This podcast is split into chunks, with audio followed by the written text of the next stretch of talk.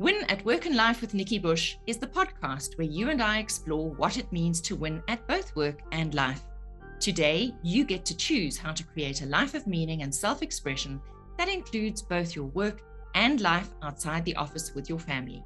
My latest book is called Future Proof Yourself. And if you haven't got your copy yet, please go out and get it now.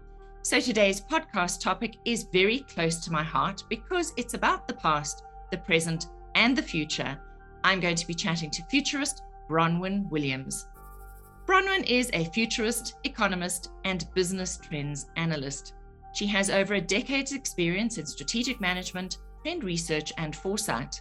She consults to clients in the public and private sector across the African continent and is a partner at Flux Trends, where her research focuses on how macro socioeconomic trends and emerging technologies will impact businesses, industries, and nations in the near and long term future. She's part economist, part strategist, and her particular areas of expertise include fintech trends, alternative economic models, and sustainable future design. Her clients include the top 40 JSE listed companies, and she also guest lectures for leading business schools such as Duke, GIBS, UCT, and the University of Johannesburg. Somewhere in her very busy life, because she's also married and a mum, she is also the co author of The Future Starts Now, which was published by Bloomsbury UK, and she is often in the media. Bronwyn is a member of the Association of Professional Futurists. Bronwyn, it's fabulous to have you on the Win at Work and Life podcast. Thank you so much for inviting me. Thanks, Bronwyn. And as a futurist, I'm sure you are finding our disruptive world completely fascinating, while many of our listeners are probably finding themselves in between waves of fear, overwhelm, and even languishing in this very long COVID middle with no end in sight. Yeah, absolutely. I think a lot of people dislike change quite a lot. I think I'm quite strange in that I sort of crave it. I don't like things to stay the same. I don't like doing the same task even once or twice, which is why I have such a checkered career, which actually ends up being quite useful for my clients because that's what we do. We bring a broad generalist perspective and an understanding of what's going on and what's where all those threads are coming from and connecting in the world at large. And we really just try and make sure that you can understand the world as it is, as ugly as it is, as beautiful it is, as glorious as, as it is. And you have to be able to do that in order to facilitate any sort of directional change going forward. If you don't understand the way things work, you cannot be confident in making good decisions about the future. And by good decisions, I'm not talking about ethically good decisions necessarily, although hopefully that's what you're doing, but effective decisions. So decisions that actually get you to where you want to be going. And that's the challenge that a lot of us find. Mm.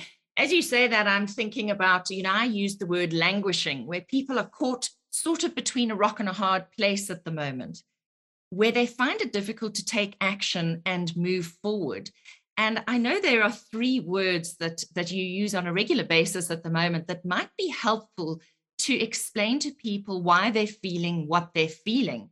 And those three words are postalgia, prostalgia, and nostalgia. Can you unpack that for us so that it's helpful for our listeners?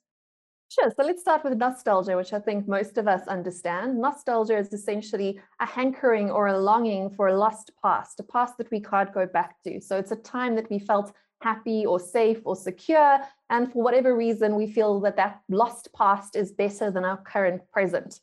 Now, postalgia is a term coined by the science fiction writer William Gibson, and he coined it to really speak about the sense of lost futures. So that would be postalgia. So the sense of a future that we thought we were going to have, but then something happened. Someone we loved died, we lost a job, we lost some money, we lost our house, there was COVID, we were sent into lockdown, and all those plans that we had, all those dreams for this glorious future ahead are no longer available to us. So there's a sense of loss and mourning for a future that is no longer available to us. And then hmm. I started thinking about that, and, and that's great, but we can get stuck in the past or we can get stuck in that lost future. And that's a very paralyzing condition because it's a it's a condition without agency. We cannot go back in time and we cannot have what we are not going to be able to have in the future anymore. But if we get stuck in that sense, we can kind of become adrift in space and time. And that's not a very healthy place to be. That is a place of languishing, as you say. It's a place of being stuck and being paralyzed and feeling disempowered. Whereas prostalgia, which is just another sort of a very cheesy spin on that word, it's saying we can then redevelop new futures for ourselves uh, and develop proactive optimism, which is something that I've been speaking about quite a bit. Because without optimism, we are very much stuck where we are right now. Without optimism, all of our worst fears become more likely to come into actuality. This is the harsh reality about how our expectations shape our reality. And we have to have that optimism to do anything. We have to have optimism to wake up in the morning and to make our bed. We have to believe there is something ahead us, ahead of us worth doing and worth getting up for. So that's what I've been trying to talk to quite a lot of people about as to how to get out of this sense of complete paralysis due to external circumstances that we don't have control over, to be realistic, to mourn for those lost pasts and lost futures, but then to sort of put our big girl pants back on and get up and do something to go forward. Otherwise, what happens is we end up being swept up in other people's visions and plans for the future. And you mentioned that I'd put together a book with a bunch of futurists from all across the world. And that was really the thesis of that book. That if you don't take directed steps to nudge the future in the direction that you actually want, the chances are you're going to end up in a future designed by someone richer, more powerful, just more well connected than you are. And you will end up accelerating the odds of that vision coming to being, whether you like it or not. And as Terry Pratchett likes to say, and I absolutely love Terry Pratchett, it might not be your fault, but it is your responsibility, you know, to get up and to do something about it. Otherwise, you are going to be sucked up into a world that might not actually suit your objectives. Just for our listeners, Terry Pratchett, um, the connection. Terry Pratchett is a he's a fantasy writer. He wrote he's most well known for writing the Discworld series, which is a sort of a, fan, a comic fantasy satire world which pokes delightful fun at our politics, economics, philosophy, and general getting along with each other. Okay. Highly recommend it. So, once again, bringing a little bit of humor and levity to what's quite a serious situation because it does what we're going through at the moment is impacting on people's lives, their livelihoods, their their future, um, and and the way they see themselves. I think, and what you've been talking about is the fact that we always have a choice, and that's a theme that goes through my book, Future Proof Yourself, which is very much about your mindset, how you see what you're going through, and whether you're going to allow the circumstances that are impacting on you like right now to hold you as a prisoner or a victim of circumstance, or whether you are actually going to turn that around, reframe it, and reauthor your life. So I love the analogy there that you were giving. Um, so right now, how can we bounce forwards into the future rather than kind of bouncing back with that nostalgia, looking to the past, wanting to go back to a normal that we understood, a normal that we felt we had control over. We're actually looking into the mists of the future and we don't 100% know what the future looks like. So, what are you saying to clients in terms of bouncing forward? Well, I think uh, there's been two sort of phrases that have stuck with me over the last sort of 18 months going into and hopefully coming out of COVID right now. The first one would be from Voltaire, who talks about in Candide, which is, of course, his very, very well known sort of satire again novel. Always, always coming back to that combination of wit and wisdom seems to be a, a good way to have a healthy sense of humor about the, the future.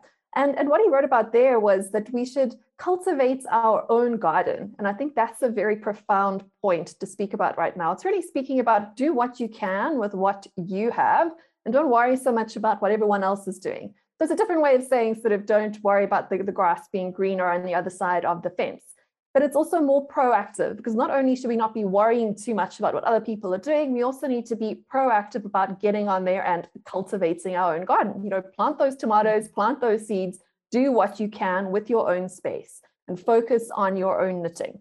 Yeah, that's the one phrase that I've, that's really stuck with me yeah. right now. I I picked um, up that phrase years ago. Il cultiver son, son jardin. I think that's what it's in French. My bad French but look after your own garden. And what you're talking about is plant seeds for your own future. And yes. even in gardens, if you think about it, there are seasons. And we have to prune, we have to weed, we have to feed, uh, we have to pull right out sometimes when things no longer serve us. We have to pull things out of the garden and replace them with something else. Yeah, and it's got work that goes with it. It's, it's active. It's not a passive mindset to, to be in. So I thought that that's the first phrase that I think is very useful. It means like if with if whether you're in business or whether you're dealing with your personal life, you know, get your house in order. Do what you can. Do do the weeding in your office. Make sure that you are that you're investing in your employees to make sure they're going to grow in the future. That you are culling the dead the dead wood. You know, getting rid of those projects that are distracting you, that are taking up time. Work with your own house. Get your house in order. Get the basics right and become self-sustainable, which I think is hugely important. And again, you can sort of zoom that right out to a national level too, where we've seen with what's going on with global supply chains. It's so important to cultivate your own garden first to make sure that we have robust local supply chains, that we have a local economy that is thriving, that has consumers that are able to buy things and businesses that are able to make things without relying on outsiders all the time. So it is very much a sense of developing your own sort of being pragmatic about taking charge of your own future and not being a helpless victim as well. So I think there's a lot of ways to unpack that very, very short statement that you say in French much better than I will try and embarrass myself in doing. Not very well. But anyway, you remind That's me of uh, something that I talk about, and that is that we have to prepare for what if moments because every life, every business, Nothing unfolds in a straight line, not ever. We think we're in control, but actually we aren't. But we need, need to do that scenario planning for a what if moment. And I'm just thinking right now of Christmas coming up. And I know you have a, a young daughter, and this is the time of year where there's newness in the toy market, where there's lots of new product landing. And there's a massive issue at the moment in that particular industry because the shipping lanes were completely disrupted with COVID, with lockdown, and, and containers are sitting in the wrong ports and they have to be shifted in order to be filled, in order to be shipped down to places like the southern tip of Africa. And so we're looking at, uh, you know, su- toy supplies for Christmas being delayed, um, marketing plans gone out the window. I mean, it's actually chaos out there, let alone the fact that the shipping costs have doubled in some places gone up 10 tenfold to get a container from the US to Asia, you know, around the back there, not sort of shipping routes yet, increased tenfold over yeah. the last year. Have you budgeted that into your plans, right? Exactly. You know, so you've used the word sustainable and local supply chains and not being completely trapped into things that you really have no control of, over. So finding different ways to support your business, to support yourself so that you are more sustainable than you currently have been. Yeah, remembering that that point of agency too, right? Agency is something that if you don't use it, you lose it.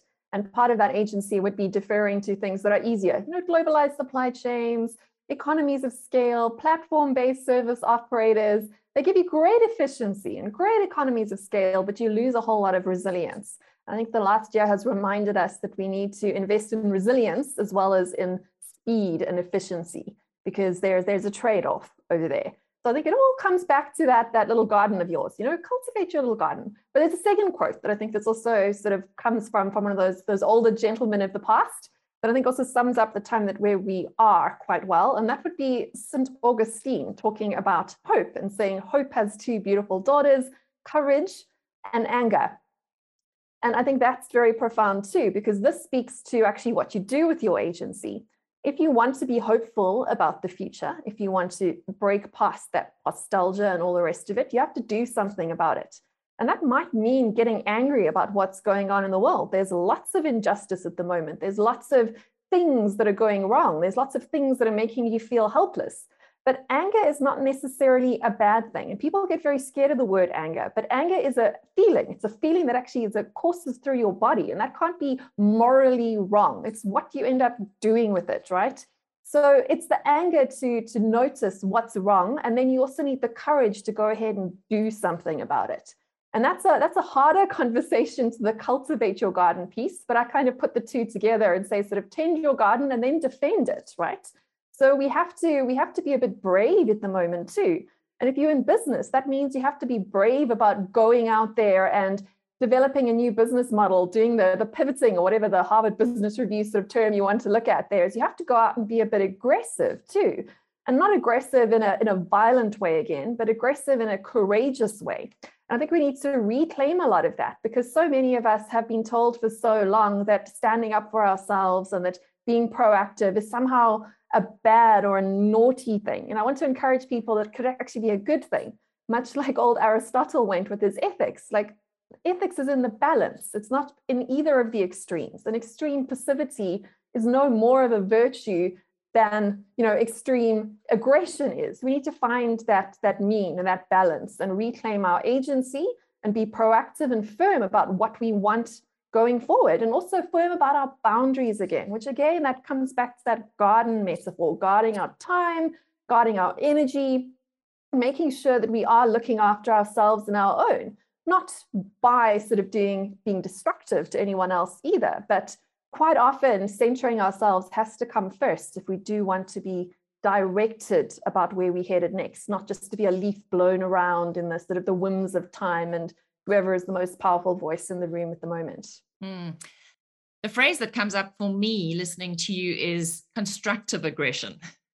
That one needs to take one's aggression, irritation, upset, anger, uh, devastation, disillusionment, all those negatives that come up when we go through change and disruption, because we're actually going through a time of grief and loss, of having to let go of the past and having to embrace and invent a new future.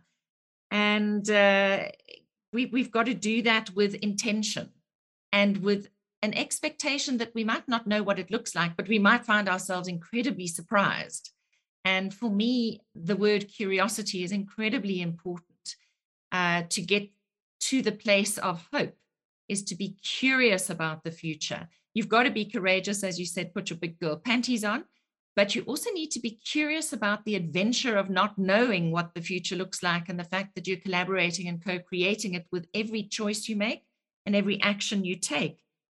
You were talking about boundaries, uh, you know, looking after your garden in terms of your time, your energy. So self care is something that has come to the top, has floated to the top during this pandemic.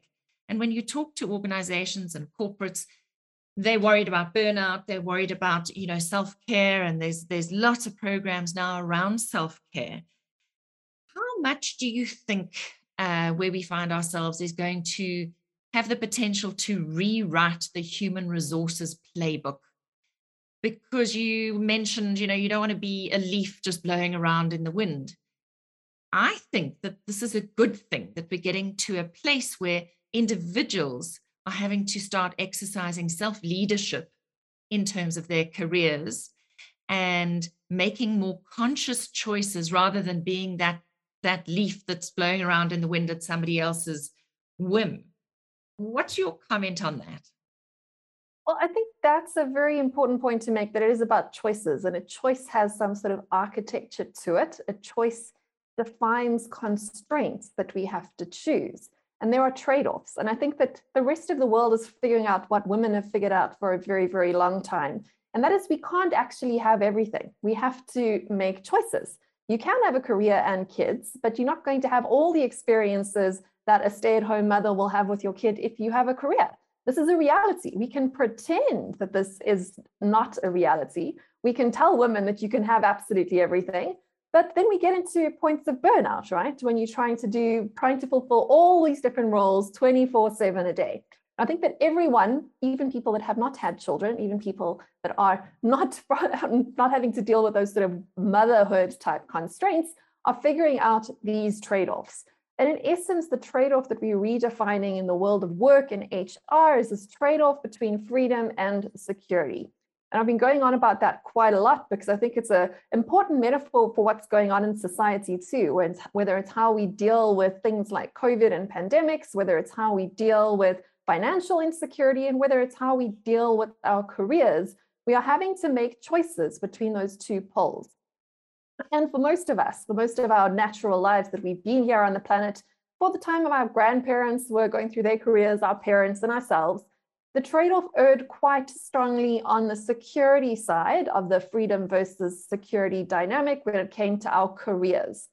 Essentially, the game was you had to persuade one person, one hiring manager, to hire you. So it was a it was a hard task, but you had to do it once. All you had to do was convince one guy to give you a salary, and in theory, at least, you were kind of you were on the ladder. You could be set for life unless you screwed things up. But in exchange, you got a fixed salary. So you had security. You knew you were going to get paid at the end of the of every month. But in exchange, you gave up a whole lot of freedom. You gave up a lot of your time because you're being paid for your time in that dynamic. You were paid to be in the office at eight o'clock, and in South Africa, mm. typically leaving at four or five. And you were paid to spend hours in traffic on either end of that day. But in exchange for giving up all that freedom, all those days, Monday to Friday of your life, you got that security. What we've seen now, as we have been forced to experiment with things like remote work and freelancing and job sharing and four day work weeks, which actually just end up, ends up being almost a bit of a salary cut for many of us, and all these different ways of, of trying to sort of spread the risk of what's happened, we are finding that we are having less security as employees.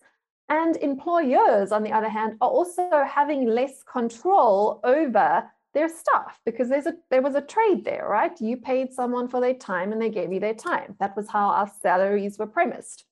But now, when you have employees that are working from home, and there have been many studies that have shown that many people are actually doing two or three jobs now on the side, right? Because now you don't have a boss watching you, so you've actually you've signed two contracts. Well, you've well, signed not, two contracts. but not just that, not just that. There's the requirement to have multiple streams of income because we yeah. live in a disruptive world. So to diversify your risk, because the, the, security equation has gone off. Exactly. But the whole equation is, is is frayed, right? So on the one hand, we're not getting as much security on our in our income, but we're getting more freedom.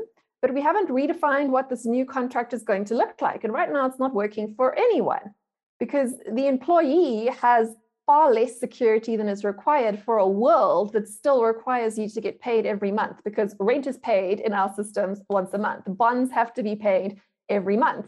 Your bank manager who's got the bond on your house does not care that you're now a freelancer and you earn two months and then you have nothing the third month. So we have a problem there. So that's why employees, as you say, try to juggle more things and try to start hide side hustles and do the rest of it.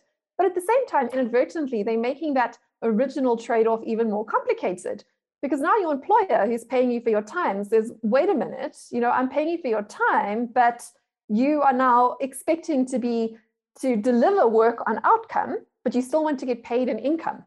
And there's going to be a reckoning where that gets redefined. And what we really are seeing is that's already happening. That employment contracts to compensate for the fact that risk is now accumulating on the employer side not equally distributed towards the employee side in terms of that original contract is we're seeing those contracts being redefined in two ways. Firstly, by more onerous surveillance and control. That's the one option. In that employers will start to put cameras into your house to make sure and, and start logging your keys on your screen and make sure that you are actually working for the eight hours that you're being paid for because you have a time-based contract. That doesn't seem very comfortable. That's not a great sort of future we're looking at, but that's the sort of future we're building at a political level I mean, we are giving up huge amounts of our personal freedom and privacy in exchange for ever more tenuous increases in our so called sort of security in terms of our social contract at a national level. But that's not necessarily the sort of control, trustless based society is maybe not the, the best option we could be looking at. But something has to give. So the other way that we're seeing the other world order, we kind of seeing emerging there is a much more trust based world order that is based on outcomes, not based on set incomes.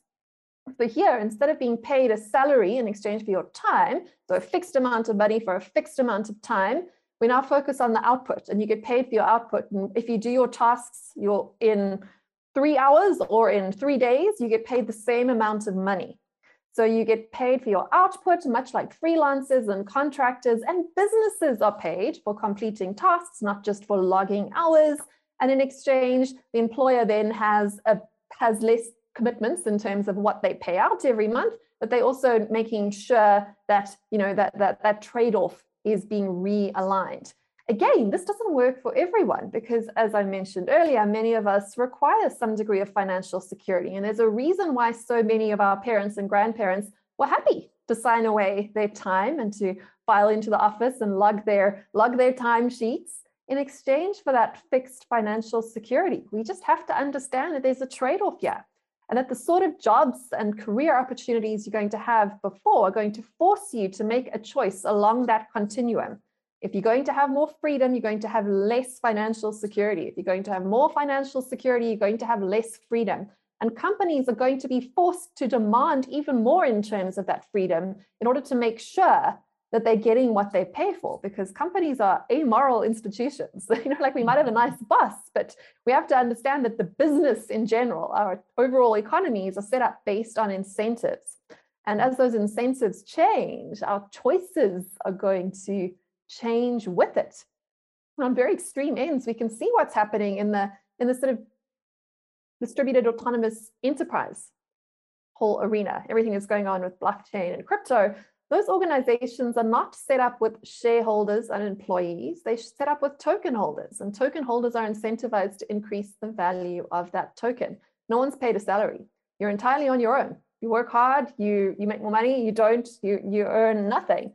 And that's a sort of extreme end of the, the shift from jobs to work and from incomes to outcomes. If that makes you feel uncomfortable, good. You have to start thinking about this and start making some of those choices. Where do you want to land up? What are you prepared to give in exchange for what you want to get? So we can have it all, but we can't have it all at the same time. That's the message that I share, particularly with women. You can absolutely have it all, uh, but not at the same time. And we have to learn to live with the paradox of being human, the ambiguity, which you were alluding to in terms of, you know, freedom and security. You know, you can have both, but you're not going to have them in the same proportion, depending on. You can't have 100% of both. No. yeah. And that all boils down to choice. And when you were talking about uh, crypto and uh, the fact that companies are not, I mean, companies were never built for for people; they were built for profit. And I don't think that that has really changed for me, millennials have been quite an amazing um, red light flashing for us. You know, so often people talk about oh, millennials, you know, they, they just want fun and they don't want to work hard. And, you know, they, they think that work is hard work. You know, there must be more to work, the, to life than work.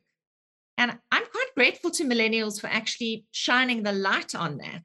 But as you've just alluded to, we can have these amazing lives of meaning and you know rich experiences and whatever but there is a trade there is a trade if you don't want to be locked into 8 or 10 hours of working every day because you want different experiences then you've got to have multiple streams of income or you've got to be prepared to earn less or have less security etc etc and i think that that's the that shift from micromanagement to self leadership has been coming for a long time a long, long time. We've actually become very dependent on the organization that has employed us. Um, we, we haven't been running our own race, so to speak, because when the organization says, this is what you've got to learn next, this is what you've got to do next in order to jump through that hoop, the organization has plotted our career trajectory rather than the individual taking control of their career and I think we are going to see an about face in that situation. But it all, all boils down to what you said, and it's about the choices we're prepared to make and what that choice either gives us or doesn't. Yeah, and I think I'd add something to that too, in that the choice for us right now is quite different to the choice that our grandparents had. And this is because back, you know, 20, 30 years ago, signing the choosing the the security option over the freedom option was almost a no-brainer because the security option was really secure. You know you are much less likely to be retrenched or to have your business disappear overnight. I mean we know the those sort of again those harvard business review sort of statistics that say the half-life of a company 100 years ago was you know 100 years but the half-life of a company today is something like 15 which is incredible right? So now the trade-off is not quite so clear cut. Choosing to be the office worker, to climb the corporate ladder, to take that sort of planned career is no longer a guarantee of safety. Our economies are much more interconnected. They move much faster. Industries come and go much faster. Businesses come and go much faster. Even if you are trying to collect that whole sort of 20 year, 30 year career with the, the golden handshake at the end and the cruise and the retirement before you die and all that, that sort of life plan. That sounds like a whole nother world. it's a whole other world. Where do you find that today? What job can you go into that's going to guarantee you a salary? Now, there are still some. And if that's really something you want and, and you really do want that secure lifespan and all, and all the rest of it, maybe you should be looking to do something like corporate law and to get into one of those big old firms and just sort of work your way up there. There's still gaps. I'm not saying that's going to be an option for my children or in another 10 or 20 years, but there's still places, there's still pockets where you can where you can have that journeyman type career, but they're getting less and less. So for many of us are going to be forced into the freedom end of the scale, whether we like it or not. I think that that's a harder conversation, but it's a conversation that if we don't have it, it doesn't go away. I, I think, think it's an essential conversation because if yes. you think about the fact that uh, companies themselves or large employers themselves are also discovering that they don't actually have to employ people full time. If you can get good people through the gig economy, through the on demand economy to do outputs work without having to give them real estate, without having to pay medical aid, UIF, uh, group risk cover, and all those things that come with employing somebody. Why would you employ somebody full time if you don't have to? Once again, there's a trade off for a company in terms of I own this person, I feel more secure. So you might have hmm. key people who who are uh, in those real kind of full time jobs. But in in in my view, from where I sit, being an entrepreneur, and many people are opening their own businesses because it is the way of the future. And if you don't have secure employment, you might have two or three different businesses that you run. We can't afford to employ people full time. We don't want to take the risk of employing people full time. So we buy in skills as and when we need them, and we don't carry the overhead. And that entrepreneurial thinking, I think, will start filtering more and more into larger organizations as they realize that they can actually get a lot of what they need without that commitment.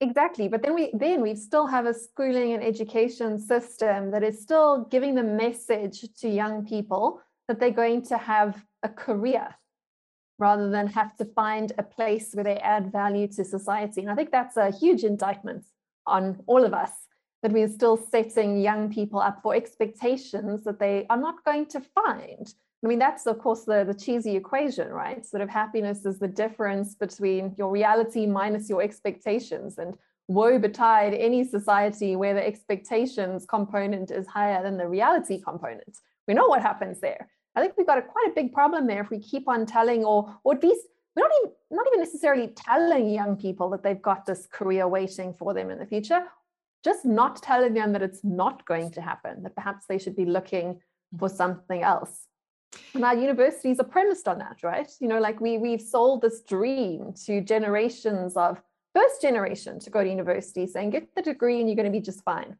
And uh, we need to rethink those messaging like really well, quickly. a hundred percent because when you consider that our young people will probably live to be over a hundred one qualification is certainly not going to set you up for success for 80 years.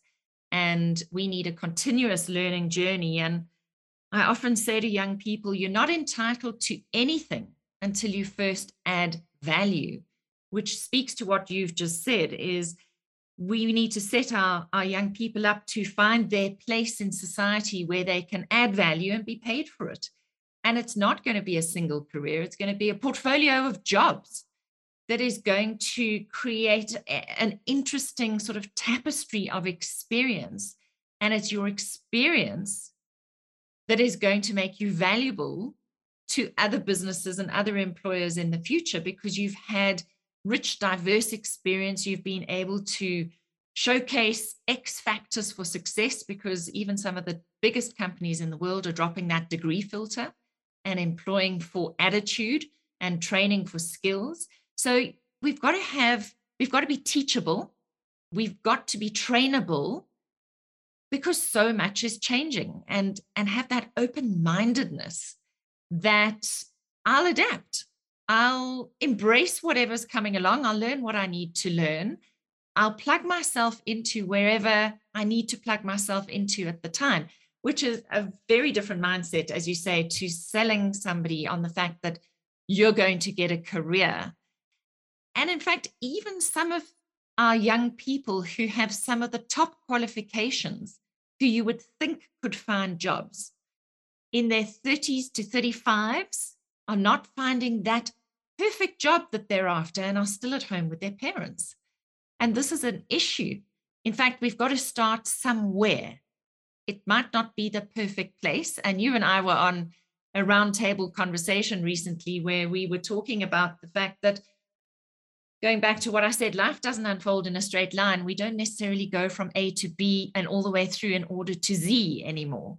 Sometimes we go from A to H to D to Z to X to B. And that's the way it is. And we actually need to enjoy wherever it is we find ourselves right now and ask, how can I grow from this? How can I learn from this? And what can I do with this now? So we're actually on this continuous path of reinvention. You've never arrived. There are always endings and new beginnings.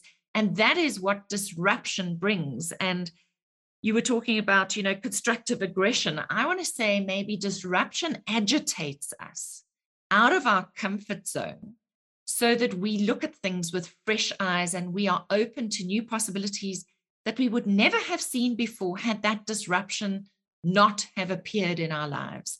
And for that, we need to be grateful uh, for change and disruption, no matter how uncomfortable it is. It does have the capacity to break us open and plant us in a new way. So there's no room for stagnation. And I think that that for me, I mean, that's what you and I have in common is that we we hate stagnation. We we don't like uh, we don't like it when things get so regular that there's no growth.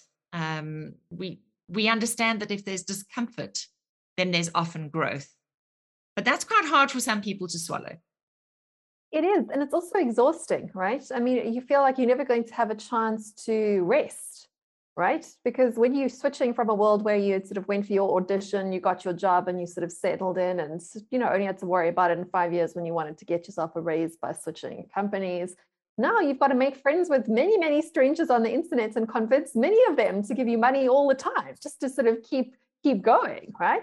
You got to you got to make 10,000 friends, you got to sell 5,000 Substack subscriptions and then you then you're to kind of work and then you then you're not to be popular again and you got to reinvent the wheel. That's hugely exhausting. And I think many people are scared of that for a good reason. But I think that there are ways around that to start planning periods of pause throughout the journey rather than looking forward to one long pause when you get into retirement and then very quickly sort of, you know, run out of the will to live because you've got nothing really to live for, which is the, the darker side of that old sort of very security orientated mm. post-industrial sort of era knowledge economy dynamic that we had. The new one allows us more flexibility. And I think that we do need to allow ourselves time for pause. And if you are an organization or an employer, you should also be encouraging time for pause within your staff. So encouraging those mini sabbaticals, encouraging, you know, those those breaks that people can reorientate themselves spread out across the course of your life. And that also breaks the whole task, which seems so overwhelming, which is you'll work forever, right? I mean, mm-hmm. you have to be mm-hmm. adding value forever. That's overwhelming. On but if you can have something to look forward to, you're like, okay, no, we're going to do three years, then we're going to take three months, you know, and yes. then we'll then we can reorientate. Give yourself something to look forward to. Build those pauses in. I think yeah. pauses are quite important. I think you've written about that too. That sometimes yes. it's just so. Essential. I think we have to have gaps for growth, and a gap for growth could be a week, it could be a month, it could be six months, it could be a year but that speaks to the fact that we actually have to get our finances in order from as early as possible because it's one thing if you are in an organization that gives you a sabbatical where you are paid to be off for six months or whatever it is. But it's an entirely different thing if you have to fund that period of voluntary retirement, for want of a better phrase, uh, whether that be a week, a month, or a year. And you have to be able to tide yourself over. So you're already building that into your financial planning that you think that every, whatever it is, every 10 years, you need to take a year off to reinvent yourself, or maybe it's every year you're going to take a week or a month um, because you know that to remain relevant, you've got to go within, you've got to do research, you've got to read, or maybe you've just got to stop. Uh, that's another thing. I think so much of our mindset is do, do, do. And there is space for being and for really letting everything percolate through you. And that's where we we go to that lovely phrase of finding meaning. I think what we're doing with work now is we're trying to create meaningful experiences for ourselves, not just hard work, but meaningful experiences versus I want to create a life of meaning. Uh, that's kind of that wishful thinking, but creating meaningful experiences means that you actually have to work at it and you have to, there's a lot of doing and there's a lot of planning. But I think the, the, the fear factor that you've alluded to in terms of this security versus freedom is cash flow.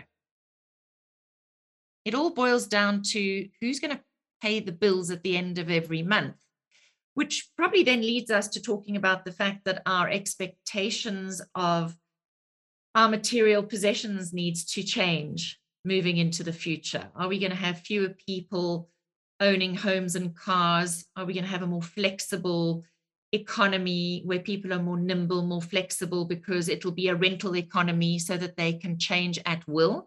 What are you foreseeing there? So you do allude to that, and that is important. It is something that I look at quite a lot. We have shifted a lot from an ownership economy towards an access rentier type economy, but I'm not convinced that that's a solution for any of our problems. But many of the reasons why we have this access pay as you go rental economy are because we've we've essentially got an economy based on debt, which is an as soon as you've got an economy based on debt, you have an economy that requires growth just to keep going this is the, the, sort of the dirty little secret of the trade-offs that we've made for ourselves. Again, it's always trade-offs. We've decided to improve our, our quality of living as a generation, a global generation, but at the expense of essentially future generations. We've essentially been eating a little bit of tomorrow's lunch today as a society. And because of that, prices are continually increasing. It becomes harder and harder to get onto the property ladder. And that means that real resource wealth concentration ends up in fewer and fewer hands that gets sold to us as you don't need to own a car, you can have an Uber. You don't need to own a house, you can just rent. isn't that great? You got so much freedom and flexibility to run around the world. But there's a catch, and the catch is that the divide between the very, very wealthy and everyone else grows because ownership is correlated with real wealth over the long run. And I think that that's an important lesson for us to learn as individuals when we're planning our financial future that as long as we are sort of paying as we go with our lifestyle, we're not actually building up a nest egg. And if you want to have those moments of pause, whether it's a wonderful retirement at the end of your life or mini sabbaticals throughout, you have to start saving. And saving means you have to actually buy stuff or put money away. You have to actually stash your nuts like the little squirrel, right? you have invest. to put something away. And access, a pay as you go sort of lifestyle doesn't really give you space to do that unless you're very, very conscious about accumulating some stuff, developing a store and a stock to fall back on. So I would encourage you to think about those choices and the and the trade-offs involved in every time we're choosing access over ownership. And I think it's an important point to just sort of drill down into a little bit more in that only owners have a say over the future of whatever is being owned. Renters don't.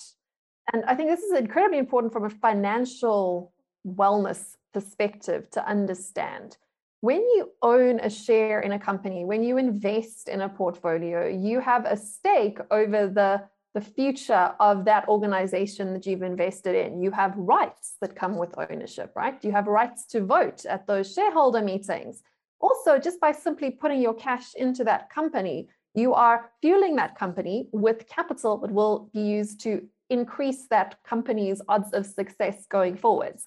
Likewise, likewise, when you sort of own a property or a house in your country, whether that's South Africa or the UK or wherever you are, you're buying a piece of that land. You're buying a stake in the future there. And by buying that stake, you have a vested interest in making sure that the society that supports that piece of land can improve in the future. A society based purely on where 99% of people are only ever having access or paying for access and renting as they go along is not a society that's vested in the future of that society. It's a society where real power is concentrated in those that do have ownership over that, whether that's in a more literal or a more figurative way. That's a that's a sort of point that I like to make quite a lot because like it ties into features. It comes back to cultivating our own garden over there. I'm talking about your own garden, not sort of cultivating your landlord's garden that he can sort of kick you out of in two months' time. So you don't have to think about this purely literally. Think about it quite figuratively too. Like what are you what are you investing in? What are you actually owning with regards to your future? And what are you just sort of borrowing? Where what's transience and what's what are you investing in to be more permanent in your life going forward? Mm, I think that's a wonderful place to leave our conversation, Bronwyn. And you've reminded us that we need to look after our own gardens, and that requires many, many choices choices around freedom versus security, enabling us to take those moments of pause from time to time. And that that really requires investment both in ourselves and investment of our money into assets that are going to grow over time. And all of this really points to taking action, that you can't move forward through disruption without actually being active in your own process. So, thank you for reminding us that we are actually both hunters and gatherers still in some way, shape, or form, hunting for those new opportunities, but needing to gather some of those assets so that uh, we can actually rely on them and have a say because we have ownership and we have agency in our future. Thank you for giving us so much of your time and your insights. We could have carried on this conversation for another hour or two. So we'll have to have you back at some stage. Do you have any closing comments and how can our listeners get hold of you and get hold of your book? Yeah, so I'll just repeat what I said earlier. Look after your garden, tend your own garden, defend your own garden, and claim your agency. Because if you don't use it, you're going to lose it. If you want to get hold of me, you can get hold of me through fluxtrends.com, which is where I work with Dion Chang and we help organizations understand the world so they can change it from a proactive point of view. Otherwise, if you want to get hold of me personally, I'm quite easy to find on Twitter and all the various social media platforms under Bronwyn Williams. Thank you again, Bronwyn. And to our listeners, please send through your comments, questions, and topic suggestions to info at nikkibush.com. You're invited to share this podcast with your friends and colleagues to empower them to win at work and life too.